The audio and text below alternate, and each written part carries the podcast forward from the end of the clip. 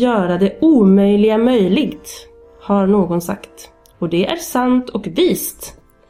Enligt Olle Siversson, ordförande i Svenska Uppfinnareföreningen. Förord till boken om uppfinningar. När, var, hur? Serien från 1985. Mm.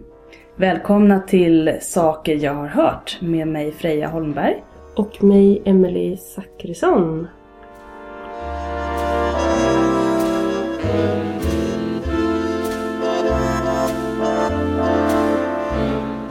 Vi pratar om uppfinningar idag. Idag pratar vi om uppfinningar och vi har Vetenskap vetenskap och vad det, allt vad det kan innebära i eh, positiv och negativ bemärkelse. Vi har en så lång lista. Vi var tvungna att läsa på lite för vi kände att prata om uppfinningar måste man göra på ett vetenskapligt sätt. Stämmer det?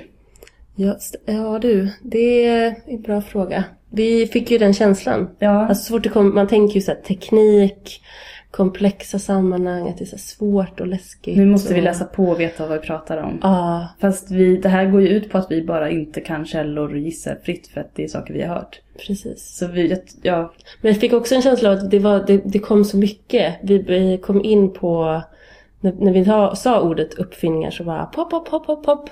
Poppade det i våra hjärnor. Eh, väldigt mycket kring eh, läkarvetenskap. mm, För uppfinningar eh, tänker jag ofta handlar om att lösa ett problem. Just det här med att eh, göra världen bättre. Idén om att människan kan liksom rädda världen. Mm. Katter kan också rädda världen. Katter kan också rädda världen. De är alltid närvarande här. Vi är ju hemma, hemma hos mig den här gången. Mm. Så det kommer lite jam kanske och sånt. Det var precis lite jam som ni kanske hörde. Eh, precis, rädda världen, eh, att förbättra sin situation. Det är ju så de flesta uppfinningar kommer till. Men det är inte alltid så. Det kan ju ibland födas uppfinningar genom destruktion som i till exempel krigföring. Ja. Där kanske man ska rädda sig själv i och för sig. Mm. Det är väl det folk försöker. Och ibland så är faktiskt eh, destruktiva uppfinningar görs om till någonting positivt. Jag tänker ofta på så här militären. Mm. Och då tänker jag på det absolut läskigaste jag vet. Den läskigaste uppfinningen jag vet är internet. Ja. Internet är as obehagligt. Det är som rymden, oändligt stor Det är och obehaglig. till rymd. Och det var ju faktiskt någonting som eh, militären uppfann. Precis som arbetsformen workshop. Japp. Uppfanns också av militären. Och jag vill se militärens workshops. Mm, De sitter i ett rum och så... Hur, jag, jag tänker så här, ett gäng unga män i uniform som sitter på varsin typ smutsig låda. Och sen så, så ska de försöka vara kreativa. Och sen när de är kreativa, en, en ställer sig upp och springer fram i mitten och säger så här. Jag har en idé! Och sen så gör han något aggressivt, han ritar saker i marken typ med en pinne i sanden och bara Härifrån till hit ska vi springa och sen ska vi göra det här och det här. Vad tror ni? Och så kommer det upp någon och puttar undan honom och säger nej! Så ser jag framför mig att en militär workshop ser ut. Oj, jag ser framför mig att det står en så här... En så smart militär som är typ en militärforskare framme vid en whiteboard. För av någon anledning finns det alltid en whiteboard inblandad när man har workshop. Yeah. Eh, och, då, och då ritar han upp någonting komplext och så har alla, alla de små militärerna som sitter i sina bänkar har framför sig en grej, kanske en vapen eller en pistol och så, och så ska de liksom eh, greja med den helt enkelt. Ja, så, eh, försöka lösa någonting. Oj, nu ringer min pappa. Oj. Han får inte vara med. Eh, nej men att de ska liksom sätta ihop den på något sätt. Och så, så sätter alla ihop den på olika sätt. Så får de en viss tid på sig. Och sen så tittar forskaren på de här sakerna och bara mm, mm, mm. Och sen ska de i grupp utvärdera. Typ. Ja. Men de är typ tysta och väldigt duktiga och bråkar inte. De är väldigt tysta och duktiga för de följer order. Och, Just det. Och tänk, det konstiga är att militärer ska inte tänka själv. Jag tänker det, det är det som går emot det här workshop-idén. Ska de sitta som en kreativa soldater? Men det är klart, man måste ju vara kreativ i den här situationen. Men det här att man, ja, det kanske är ur det strikta förhållningssättet som de får extra mycket kreativitet. Motstånd föder Ja. lösning. Alltså för det, det, det här med uppfinningar handlar ju ofta om att man har ett problem. Precis. Och här är kanske då Att det liksom, man sätts upp emot den här strukturen och så föder det motståndet fram. Mm. Mm, och liksom Mm. krystar fram där. Ehm, Ehm, vi, vi pratade också om, det liksom kom in på väldigt många olika läkargrejer. Ehm, medicinhistoria som sagt. Och då så, nu ja, det är klart att fältskärare har ja, också varit en del av armén. precis. Och det är väl kan man säga föregångaren till våra kirurger. Mm, För att de var tvungna att skära av armar och ben och dra ut kulor och svärd och pinnar och grejer i folks kroppar och sådär. Precis, att man, att man i armén så be- behövde man lösa problemet att folk blir skadade Det är ett i problem. krig. Det är så himla jobbigt att folk blir dödade. Och det är så dyrt med soldater så då försökte, har man ändå en fältskärare. Mm. Eller en lite sämre fältskärare som, skärare som också kan kallas för brocksmed. Ah, som liksom bryter tillbaka brutna ben och Ja. typ mm, lindar runt. Mm, brocka. Jag tror att jag kanske har nämnt brocksmed förut. Ja, det har funnits en brocksmed här i Göteborg som har försökt att fixa saker. Gick det bra? Nej, Nej. det gick dåligt. eh, just i det tillfället. Just det, det var någonting med någons dotter. Ja, ett stackars barn som har, eh, har en sån, har, har mynt i läppen Ja. och så ska han rätta till det. Och så lyckas han inte riktigt och så skyller han på morsan som inte har tagit hand om såret. Och så är det en pappan som försöker stämma brocksmeden för att han inte har rättat till det ordentligt. Och han vill att han ska ta bort den här ingreppet. Gå, Ja, gå tillbaka till, återställ. ja men typ ångra i, som i tv-spel. men vi savade ju innan. Kan vi inte bara unload eller Mm. Åh, reload? livet var så. Ja. Man kunde bara reload från Ja. en viss start. Men då måste man ju göra en time machine eh, sparing. Ja, precis. Man måste Kommer göra gå till en någon sorts sån, en sån punkt som man hela tiden kan hoppa tillbaka till. Precis. och, fast fan, man hade aldrig gjort några misstag. Eller man hade ju ångat alla sina misstag. Jag tänker att när man, när man begår ett misstag i spelet, Mm. då lär man ju sig. Alltså, Ja, precis. Nu pratar jag dataspel. Ja, och Och så, så har man kvar det minnet och så bara, nu när jag kommer hit, då ska jag inte göra den här korkade saken. men det är kanske det reinkarnationen går ut på. Mm, Att vi lever väldigt många liv, för vi kommer lära oss lite varje gång. Och då kanske vi kommer ihåg till nästa gång att vi inte ska göra så. det är kanske därför som vi är så fruktansvärt mycket smartare nu för tiden än vad de var eh, när de gamla grekerna eller egyptierna höll på. Det är skönt att veta att det funkar det här med reinkarnation. Eller så har själva den här eh, sparningsfunktionen gått sönder genom åren. Mm. Att det har börjat blivit så här glapp i, i det kollektiva minnesbanken. Men det är många som får mer och mer minne nu från tidigare liv. Det finns ju mer och mer prat om tidigare liv i dagens samhälle än vad det kanske funnits innan. I alla fall i det västerländska samhället ska jag tillägga. Det, ja, alltid. Fler och fler västerlänningar börjar tro på reinkarnation. Mm. Och eh, fler och fler barn kommer också fram och säger så här: jag minns det här från mitt förra liv. Mm. Eh, Kan det vara så att den här sparfunktionen, där man då ska kunna gå tillbaka till en punkt och sen göra om det som att inget har hänt, inte riktigt funkar? Ja, jag tänker det. Ja, att man liksom ser två världar parallellt. Mm. Om vi nu antar att det är så det är. Absolut. Jag är inte helt med dig, men jag håller med. jag känner det när det, när det börjar bli parallella världar. Mm. Checkar det ut lite. Men, för mycket. Men sparfunktionen är uppenbart trasig tänker jag. För vi är inte så mycket smartare nu än... Även om vi har tuffare gadgets Ja, det nu har för vi. tiden. Vi har ju mycket coolare vapen och sånt. Och vi gör, alltså jämfört med vad de här brocksmederna gjorde och eh, fältskärarna så gör vi mycket tuffare. Vi har levlat hårt alltså. Vi har superlevlat i, i läkemedelsspelet. Ja.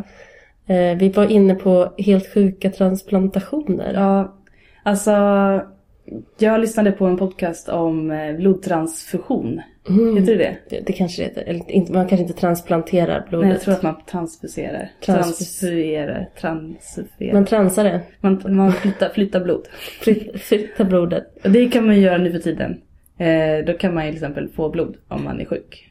Det är därför det åker runt en massa blodbussar Ja. och samlar på blod. Och det är därför vi alla ska ge blod när vi har möjlighet. Påminnelse. Ja, Eh, och donera sina organ när det är möjligt. Alltså om man eh, anmäler sig till, eh, till do- on- organdonationsregistret. Ja, nu gjorde vi lite propaganda här. Ja. Eh, men säger jag som inte ens får ge blod för att jag har dåliga blodvärden. Men då kan jag uppmuntra andra att göra min sak så. Mm. Men i alla fall. De första blodtransfusionerna gjordes i Paris. Som Europa vet om. Som Europa vet om. De, de första dokumenterade försöken. Mm. Paris under 1700-talet. Mm. Och det är inte det som man brukar tänka på. Utan det kanske är så här sent 1800-tal. Mm. Man börjar experimentera. Nej, 1700-tal. Och då var det så här ståltuber. Stålrör.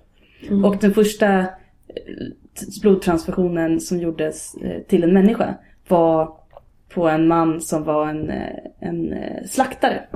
Och han hade varit lite trött Mm. Och lite sjuk. Och på den här tiden så tänkte man ju att blodet alltså, var en väldigt viktig del till häl- hälsan.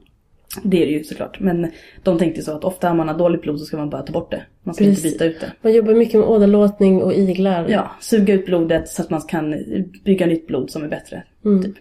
Men eh, så den, tänkte den här läkaren, men jag provar på den här uh, The Butcher. Eh, eller vad heter det på franska? Le bourgeois, jag vet inte. Ja, mina språkkunskaper sträcker sig bara till uh, Je suis en baguette. ja. Jag är en baguette. Jag vet inte vad butcher heter. Ni som kan franska kan skriva på våran Facebook Ja. och vad, Efterlysning. Vad heter butcher på... eller Vad heter bort vad det slaktare? heter på svenska. Vad heter slaktare. slaktare och styckare. Eh, vad heter det på franska? Hur som helst, den här eh, slaktaren och styckaren, han gick med på det i alla fall. Han tyckte det var en jättebra idé. Och då fick han blod från en get. Mm. Då så drog de en slang från geten till honom. Och sen så fick han getens blod. Och jag tror att det var liksom att de bytte samtidigt också, att geten samtidigt fick hans blod. Ja, så att de Så liksom... att de bara så här blev som två kroppar som bytte samtidigt. En eh, circle of life. Ja, circle of back and forth forever. eh, och tydligen så mådde han ganska bra. Till en början. Ja, ja, den här gången. Eh, Den här gå- en gång Ja. gick det bra. Ja, ja, han gick hem och hans fru sa att han var lite trött och sen så blev han piggare så mådde han riktigt bra. Sen gick han och jobbade dagen efter. Och sen så tänkte de, vad bra. Så nästa gång han var lite trött igen så fick han en till blodtransfusion. Men då gick det inte lika bra. Tydligen är det så här att första gången så kan kroppen ta hand om det här på något konstigt sätt. Att det blir något immunförsvarsreaktion. Men man kan inte göra det så många gånger. Sen så kommer man sätta bort det. Alla har ju fått en ganska rejäl adrenalinkick liksom. Ja. Kroppen bara, herre min ge, här kommer en get. Precis. Stay alive! Heden. ja. Eh, men eh, andra gången då så gick det inte så bra. Då dog han. Mm. Efter några dagar. Det är ju spännande att det skedde under 1700-talet för det är ju Ja. upplysningstiden. Precis. Innan dess så, alltså just eh, framstegen inom läkarvetenskapen eh, måste ju ha stannat upp en period, tänker jag. Mm. Att vi, det finns en väldigt rolig bild från typ 1300-talet i den här fantastiska uppfinningsboken. Där en, eh, en, en stackars patient på 1300-talet blir undersökt av en läkare. Vi ska lägga upp en bild på detta. Vi ska lägga upp en bild på detta, det kommer. Men att, att eh, kroppen blev ju mer och mer eh, hemlig och att man inte fick hålla på och greja med kroppen och titta på kroppen och Mm. peta på kroppen och visa kroppen eller undersöka kroppen. Så det fanns en typ svart marknad för att gräva upp lik, Ja. har jag hört. Det gjorde man, i, verkligen. För att kunna dissekera och se Ja, hur kroppen Obduktion. fungerade. Mm. Så, mm, ja. Även om folk donerade sina kroppar frivilligt så fick de inte det. Det var liksom fel att skära i kroppar. Samtidigt som, eller, som, eller hur var det? Alltså man, får, man, fick, man ska inte hålla på och, och skära i kroppen. Nej. Tyckte man. Ja. Under en lång period. Precis. Att religionen eh, gick emot. Man, man får, alltså, och, och också att kroppen var helig. Ja, det här med det var ju idén med ett att man tempel. Ja, och att kroppen ska ju dessutom resa sig upp när, Japp. När den yttersta dagen kommer. Blåser Jesus i trumpeten och rider på sitt vilddjur. Mm. Kommer ner och hämtar alla. Mm. Eh, Och då kan man ju inte vara, sätta sig upp om man inte har sin mjälte kvar. Eller om någon har, Tagit ens om någon ögon. har tagit ens ögon eller petat på en med en Mm. stor kniv. Ja. Men läkarna ville ju ändå fatta hur kroppen funkade. Men Ja. sen under 1700-talet när upplysningen kommer. Mm. Då, blir, då gör man ju lite uppror mot att det bara är religionen som ska förklara hur världen fungerar. Då vill man ju ha ja, lite vetenskap. vetenskap. Pre, pre-vetenskap kan man säga. Mm. Så då, då börjar man tycka att sånt här, sådana här speciella experiment Mm. is the Det är shit jättebra. helt enkelt. Och i Uppsala, det finns fortfarande kvar det här, ob, vad heter det? Ja, Gustavianum. Gustavianum. Med den anatomiska teatern. Precis, och där är det liksom väldigt branta sittplatser och sen så i mitten så skulle det ligga en kropp som man skar i. Det roliga är att jag hörde att när det går till så här att läkaren skär i kroppen, visar olika delar samtidigt som någon läser högt i latin. Eh, ur en bok från, liksom, jag vet inte, Grekland. Eh, gamla civilisationer. Alltså vetenskap som till och med hade motbevisats på den här tiden. Så läste man högt om någonting helt annat samtidigt som man tittade på en arms anatomi så fick man höra så här om, jag vet inte, de fyra vätskorna i kroppen. Antagligen. Ja. Man umgicks med gallan och, Och slemmet. Inte pr- präst, nu sa jag att läkaren var prästen. Ja, men det... Ja, det, prästen som predikade, jag menar läkaren som visade, ehm, sa ingenting. Utan tydligen, eh, sa någonting ibland men liksom mest så skulle man lyssna på den här predikan. Gre- här- grekiska, eller latinska texter. Precis. Ja. Jag kom på en till sak, Mm. apropå Gustavianum. Jag har en kompis som eh, jobbar där. Mm. Eh, Och eh, när jag läste i Uppsala så var vi på, på visning där. Dels är det extremt tajta bänkar. Man, ska, man kan inte sitta i den här anatomiska teatern. Utan det är som, det är som lite så här amfi. Att, att, att I mitten är det ett litet golv som en Mm. liten scen eller vad man ska säga. Där obduktionsbordet är. Och sen så går det som bänkarna högre och högre upp på sidorna. Och sen är det tydligen också sjukt varmt där på sommaren och extremt kallt där på vintern. Mm. PGA-glastak. PGA-glas då. Eller nej, ja glas i alla fall. Så har en sån konstig kupol. Metalltak faktiskt som värms upp och Ja, vad smart. är typ koppar eller något. Ja. eh, I alla fall så är det också så att när man väl började få obducera kroppar Mm. så var det ju kriminella. Ja. Ja, men det fanns ju inte alltid tillgång på kriminella lik. Nej. Och det var då man verkligen började ut och, Gräva. och, och härja på, på kyrkogårdar och gräva upp nydöda folk Mm. som man skulle skära i. Men kriminella hade inte samma rättighet. Nej. Så de kunde, man, de, de kunde ju ändå inte komma in i himlen Nej, när, de- när domedagen kom. Så då Precis. kunde man lika gärna eh, kutta upp dem. Ja. Det här var tydligen ett stort problem i USA och i England. Att folk, eh, säkert i andra delar också av Europa, att eh, folk eh, till och med dödade människor. Dödade prostituerade, dödade liksom, små tjuvar. Eh, för att sälja kropparna till läkare. Jack the Ripper tänker jag på nu. Ja, av just någon det. anledning. Men det är säkert, har jag säkert ingen säkert. Nej, för han låter kropparna vara kvar. Mm. Men eh, det fanns liksom stora, en, en svart marknad kan man säga. Där vissa stora bossar hade olika sätt att lura till sig. De flyttade från stad till stad och typ dödade människor i smyg och sen så. Sålde av läkare.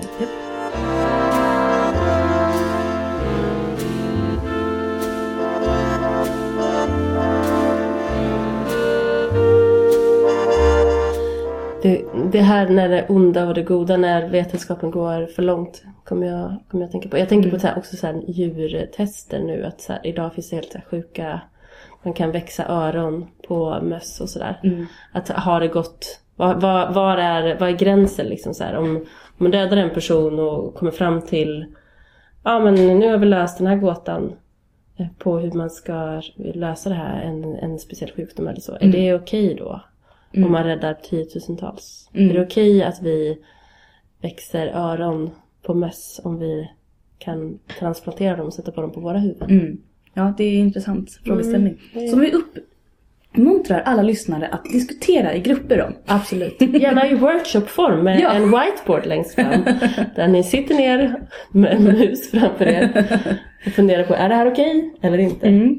Lite diagram. Det intressanta här med vetenskap och religion är också synen på vetenskapens roll. Eh, och speciellt då den här blodtransfusionen under 1700-talet så var man väldigt skeptiska, väldigt många. Eh, de första transfusionerna gjordes inte i hjälp med någon sorts eh, skola eller akademi för det var ingen skola som ville ta i det här. Nej, det här var smutsigt. Ja, för man ansåg att om du gör en blodtransfusion så kommer du få den personen eller det djurets ande i dig. För blodet var bäraren av din heliga ande. Ja. Så du, du blev i princip Frankensteins monster. Du blev liksom någonting annat besatte dig. Eh, och eh, det var ju många då som tänkte att den här mm, slaktaren, han blir ju kanske besatt av geten och det kanske var därför han dog. Kanske skulle geten hämnas för att han själv styckade djur. Mm. Mm. Det är ju väldigt... alltså, Rimligt. Det är jätterimligt. Det finns ju en helt logiskt samband här känner jag. Att geten tyckte, vad fasen håller du på med? Du har ju dödat så många av mina polers. Nu eh, dödar jag dig inifrån. Jag undrar hur geten mådde. Ja, det undrar jag också. Efter att ha fått slaktaren i sig. Det måste, undrar om han blev typ så mobbad i getgården bara. Du har smutsig, smutsig eh, getdödare i dig. Du får inte vara med. mer. Jag tror att geten dog tidigare än mannen. Kanske geten dog på en Nej, vet du vad? Nu kommer jag ihåg. Förlåt att jag skrämdes. Faktum är att geten dog under det första experimentet för att de tömde geten på blod. Ja. Och då fick slaktaren geten att sälja i sin butik. Fräscht! Sen så var det en annan get nästa gång. Under, tänk om han åt... Först hade han, då hade han get i sig. Och Han åt samma get som han var runt på. geten på kvällen. Åh. Ja. Det är så mycket. Det är så mycket. Det är så många sjuka saker vi har uppfunnit. Men vi, där, vi, har, vi har skrivit olika anteckningar, olika lager här. Men på tal om religion och vetenskap. Mm. Det är många som tänker så här. Åh, Sverige är ett så sekulariserat land. Ingen i Sverige är religiös längre. Fast Nej. det stämmer ju inte. För det finns ju absolut religiösa människor i Sverige. Även de som inte tillhör en religion. Som kan vara spirituella och troende på olika sätt. Men. Kan det vara vetenskapen som är den nya religionen? Ja, det är ju någon, nu har det liksom blivit ett, att eh, vetenskapen ska rädda oss. Mm. Att vi har hamnat i det här läget då den kommer att eh, hjälpa eller att stjälpa. Mm. Som Messias. Som Messias. Eh, och som eh, Shiva tänkte jag så här, förgöraren och eh, uppbyggaren. Eh, fertiliteten och döden. Ja, liksom. det går hand i hand. Det går hand- Efter skogsbrand kommer ny skog. ja, och så finns det massa insekter som kan äta på den brända barken. Som alla var bra. Precis. Eh, och vi, eh, och i Sverige, ja jag tänker på så Nobelpriset som är som en sorts religiös liten ceremoni som Mm. Ja. kommer varje år. Eh, Det är typ som påsk. Ja, precis. Som judarnas påsk fast vetenskapens Fast vet högtid. Ja. Mm. Att nu, det, nu ska vi alla klä upp oss, titta, sitta framför TVn och titta på obegriplig gibberish när de håller, fysikerna håller tal som ingen förstår. Och den högste pressen, kungen, delar ut. Ja, och han är den mest obegripliga av dem alla. så ingen förstår allt. Eh, och dynamiten är ju en eh, fin uppfinning som då ligger tillbaka om det. Och det, det passar ju här för den kan ju, den kan ju skapa eh, en Förgörelse. öppning genom ett berg men också förgöra berget. Så genom Precis. den här explosionen så föds nya möjligheter. Oj. Vi går tillbaka till kunskapen och den hemliga kunskapen som vi var i förra avsnittet ja, kanske. precis. Att eh, med kunskap kan du göra både gott och ont. Ja, Det är väldigt mycket makt som ligger och ansvar. precis. Men jag tänkte på en rolig detalj här också med tanke på förra avsnittet är ju att kungen som delar ut Nobelpriset. Mm. Han är också eh, stormästare Ja. i Svenska frimurarorden. Kanske därför som det inte går så bra. Eller jag tänker att frimurare, jag vet inte, jag har ingen aning. Men jag får en känsla av att frimurarna i Sverige kanske inte är on top of the world. För Mm. att kungen sitter där och la la la lite. Han är inte, ja. I och för sig så är han ju bra på att hänga med andra, andra toppnotchare. Han Ja. fick ju skriva ett brev till, eh, var det inte Saudiarabiens prins eller någonting när vi hade sagt nej, ni ska inte få bygga vapen med oss mer. Då fick kungen skriva ett litet förlåtelsebrev för att vi vill inte ha connections med... Han var liksom det var det enda sättet. De lyssnade bara på en annan kung. Mm. Men jag tror att, jag tror, ibland så tänker jag att kungen med flit spelar lite dum. För att man inte ska ta honom på för, för stort allvar. Han ska inte vara någonting som är ett hot på något sätt. Utan han ska kännas som en liten lallare. Och sen så då och då så jobbar han, Han- i skymundan. Han är the puppet master. Ja. Who knows? Apropå konspirationsteorier här Mm. så kommer vi att tänka på eh, alla dessa patenter Ja. som ligger bakom alla. Vi, vi började rada upp en massa spännande uppfinningar som det sägs att Sverige har uppfunnit. Mm. Till exempel dragkedjan, dynamiten, tetrapack. Hur gick det för dem? Ja. Farligt, Skiftnyckeln. Skiftnyckeln. Fotogenkök, eh, bankomat, lite allt möjligt. Propellen. Propellen. Och där började ju jag... Då känner man såhär, ja. Mm, jag har ju eh, tänk, tankar om eh, vem... Uppfinning handlar ju ofta om vem som uppfann det först. Ja. Det är lite som upptäckare, uppfinnare. Mm. Att man är liksom först där och sätter ner sin flagga och skriker nu är det här är mitt land. Mm. Så sitter det människor där och bara hallå. Eh, och Leonardo da Vinci skulle nog sitta där och säga hallå. Jag Mm. ritade faktiskt en jättefin propeller och massa andra mördardödarmaskiner. Ja. Han var jätteintresserad av aritmetik eller vad det nu heter. Det här med att eh, läran om att flyga. Ja. heter säkert inte det men Jag minns inte, jag kan inte rätta dig tyvärr. nej. Men idén om att han var en flyggalen gubbe. Mm, han hade ju mycket duvor som han släppte ut och tittade på deras vingar och tänkte mm. Så han uppfann ju den första idén om en helikopter. Sen, sen har man ju försökt att bygga den och, och kommit fram till att han, som du sa, vände Bladen, bladen fel. fel.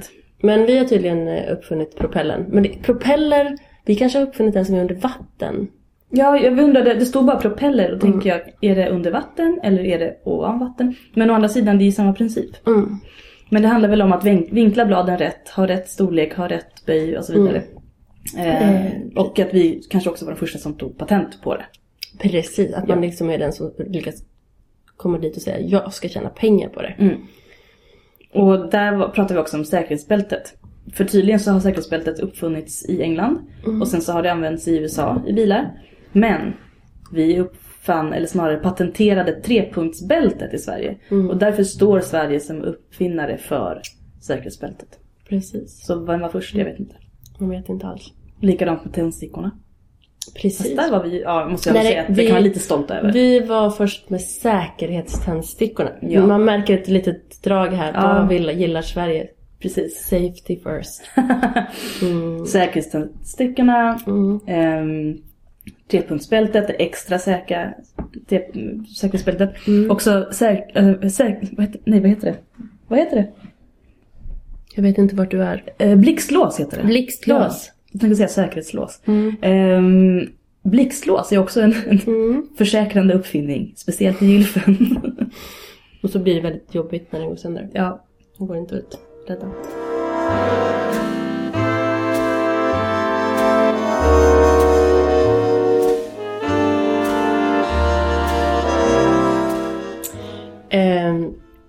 Ja, och det här med patenten och eh, konspirationerna. Ja. För där jag kommer. Och då tänker jag på Tesla som blev motarbetad hela sitt liv för att han, upp, han höll ju på mycket med energi och sådär. Mm. Och att vi började prata om bilen, den vattendrivna bilen och, storföretagare, storpampar, säkert en massa frimurare Mm. som eh, styr världen, som köper upp patenter och lägger dem i Hemliga valv, lådan. hemliga lådan, ner med dem, bort med dem för att de kommer och konkurrerar Ja, med, eh, sina uppfinningar med sina som de uppfinningar. säljer. Precis. Mm. Och världens undergång som jag tror att de alla jobbar på. Ja. De är ju inte dumma i huvudet. De Nej. vet ju. Men de ska tjäna så mycket pengar innan jorden går under. ja. Men varför vill de att jorden ska gå under? Undrar en annan konspirationsteoretiker. Jag tänker att de kanske har uppfunnit en, en alternativ värld. En, en, de, någon gång när jorden börjar gå under så kommer en sån här ö. Då kommer Atlantis. Ah, resa igen. Och så kommer det propeller under och så kommer Ja, han åka ut i rymden. propeller. Och där, och där kommer alla frimurarna sitta. Och kungen kommer sitta högst upp. Så kommer de att lämna. Och då har de liksom sugit ut. Men det är ju som i alla de här Armageddon-filmerna. Att Ja. man bara ska så här utvinna allt man kan av en värld och sen lämnar man den för någonting annat. Det är hela den här kolonitanken. Åka dit, äta upp all mat, eh, ta alla resurser och sen så drar man vidare. Men det är vart de ska. Till en ny värld. Som Men de vilken kan, då? Ja, men en annan En annan värld. i universum. Nej men eh, man kan ju, det är ju lite den känslan man har att, att, de, att de lever som att det är, ja, som att det finns en, som att det finns en annan morgondag än Ja. den vi Och då vi kanske vet de om. vet något vi inte vet. Precis. Det finns ju teorier om att vi är en koloni redan. Mm. Från eh, andra konspirationsteoretiker som säger att vi människorasen egentligen kom från Mars.